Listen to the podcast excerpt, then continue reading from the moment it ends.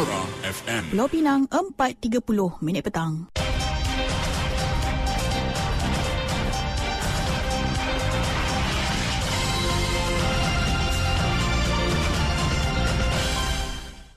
Warta Mutiara bersama-sama Alias Rahim. Assalamualaikum, salam Malaysia Madani.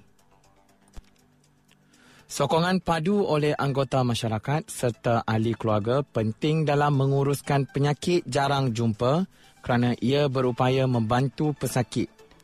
Ketua Jabatan Genetik Hospital Pulau Pinang, Dr. Cheng Gai Siu berkata, tahap kesedaran masyarakat semakin meningkat namun banyak lagi usaha dapat dilakukan dalam memberi sokongan moral kepada penyakit jarang jumpa. Katanya, pada peringkat permulaan, ujian genetik mampu mengenal pasti maklumat penting pesakit sebelum rawatan diteruskan. Jelasnya, ujian genetik merupakan langkah perkhidmatan perubatan yang penting bagi mengurangkan kebarangkalian bayi yang dilahirkan dengan masalah kesihatan dan punca penyakit dan rawatan spesifik yang diperlukan pada peringkat awal penyakit jarang jumpa.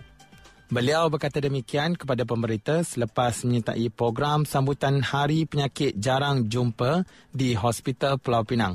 Majlis dirasmikan oleh Daniel Goizi Sen, Esko Belia Sukan dan Kesihatan Negeri. Turut hadir ialah Dr. Fazila Said Alauddin, Pengarah Jabatan Kesihatan Negeri. Untuk maklumat, antara penyakit jarang jumpa itu adalah penyakit ketidaknormalan kromosom, sindrom-sindrom genetik, kerosakan sistem metabolisme semasa kelahiran, penyimpanan lysosomal dan kecelaruan sistem. Seorang lelaki maut apabila kenderaan dipandunya terbabas dan melanggar pembahagi jalan sekitar jam 3.43 pagi tadi. Kejadian tersebut berlaku di kilometer 141 Lebuh Raya Utara Selatan arah Utara Prai. Jurucakap Jabatan Bomba dan Penyelamat Pulau Pinang berkata, setibanya di lokasi, mangsa R. Aravin, 26 tahun, ditemui dalam keadaan tersepit di ruang pemandu.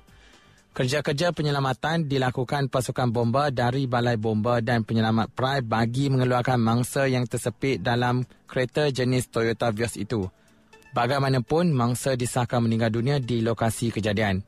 Operasi tamat sepenuhnya pada jam 4.54 pagi tadi. Zakat Pulau Pinang ZPP memperuntukkan 3 juta ringgit menerusi program Back to School untuk diagihkan kepada 20,000 penerima terdiri daripada murid sekolah di negeri ini bagi bantuan awal keperluan persekolahan pada ahad ini.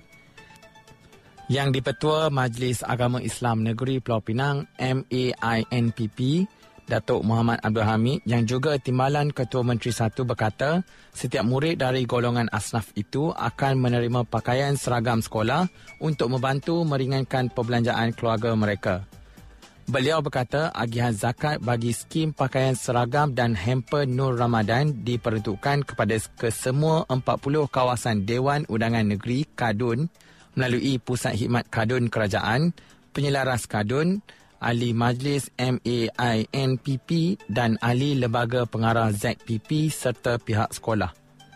Beliau yang juga pengerusi Lembaga Pengarah ZPP berkata, semua permohonan dibuat secara dalam talian dan sebagai makluman, segala keputusan berhubung agihan zakat yang melibatkan amount yang besar adalah diputuskan dalam mesyuarat Lembaga Pengarah ZPP.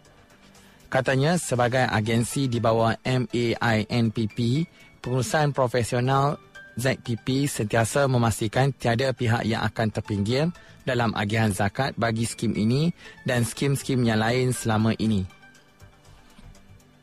Dari sungai hingga ke segara, Palestin pasti merdeka. Sekian Warta Mutiara, berita disunting Hamizah Mansor. Assalamualaikum, salam perpaduan dan salam Malaysia Madani.